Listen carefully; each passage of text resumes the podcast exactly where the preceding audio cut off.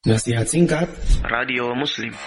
Para pendengar yang dirahmati oleh Allah Subhanahu wa taala, inilah beberapa yang bisa Anda sampaikan tentang masalah ghibah yang perlu kita ingat bahwasanya ya seorang tatkala ingin berghibah maka hendaknya dia ingat bahwasanya lisannya setiap perkataannya dicatat oleh Allah Subhanahu wa taala. Dan dia akan dimintai pertanggungjawaban oleh Allah Subhanahu wa taala di akhirat kelak.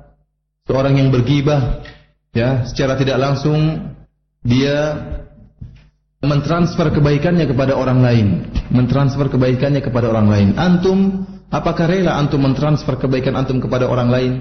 Oleh karena diriwayatkan dari Hasan Al-Basri, tatkala ada seorang datang menemui Hasan Al-Basri, mengatakan, "Balagani ya, telah sampai kepadaku bahwasanya engkau telah menggibah saya." Maka kata Hasan Al-Basri, "Ma balagha qadruka indi an uhakkimaka fi hasanati." kedudukanmu itu rendah. Ya, saya tidak kedudukanmu itu bukan kedudukan yang tinggi di mata saya. Sampai saya rela membiarkan engkau mengatur-ngatur kebaikanku.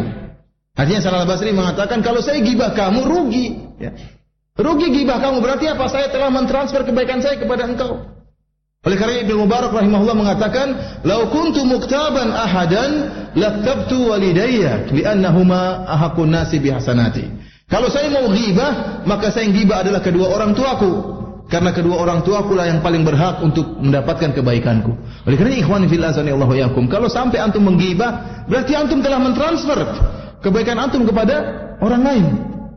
Ini perkara yang sangat merugikan. Antum di akhirat kelak butuh dengan dengan kebaikan. Wallahi ikhwan kita sangat butuh dengan kebaikan di akhirat kelak. Bayangkan tatkala Kebaikan-kebaikan diletakkan di timbangan kebaikan, kemudian kemaksiatan-kemaksiatan kita diletakkan pada timbangan yang lainnya. Kita sangat butuh agar untuk memperberat kebaikan-kebaikan kita.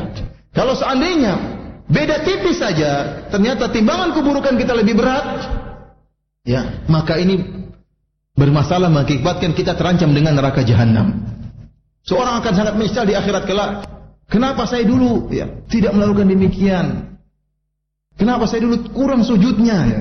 Saya harus berbanyak sujud. Kalau dia berbanyak sujud maka kebaikannya semakin berat. Kenapa dulu saya tidak senyum sama si fulan? Bukankah senyum juga pahala?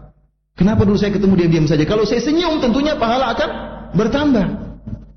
Sementara kita bukan menyesal dengan kebaikan kita yang kurang, malah kita transfer kebaikan kita kepada orang lain. Ini karena tatkala ada seorang salaf dikabarkan bahwasanya ada orang menggibah dia, maka dia segera buat makanan enak, dia berikan kepada orang tersebut. Syukron ya.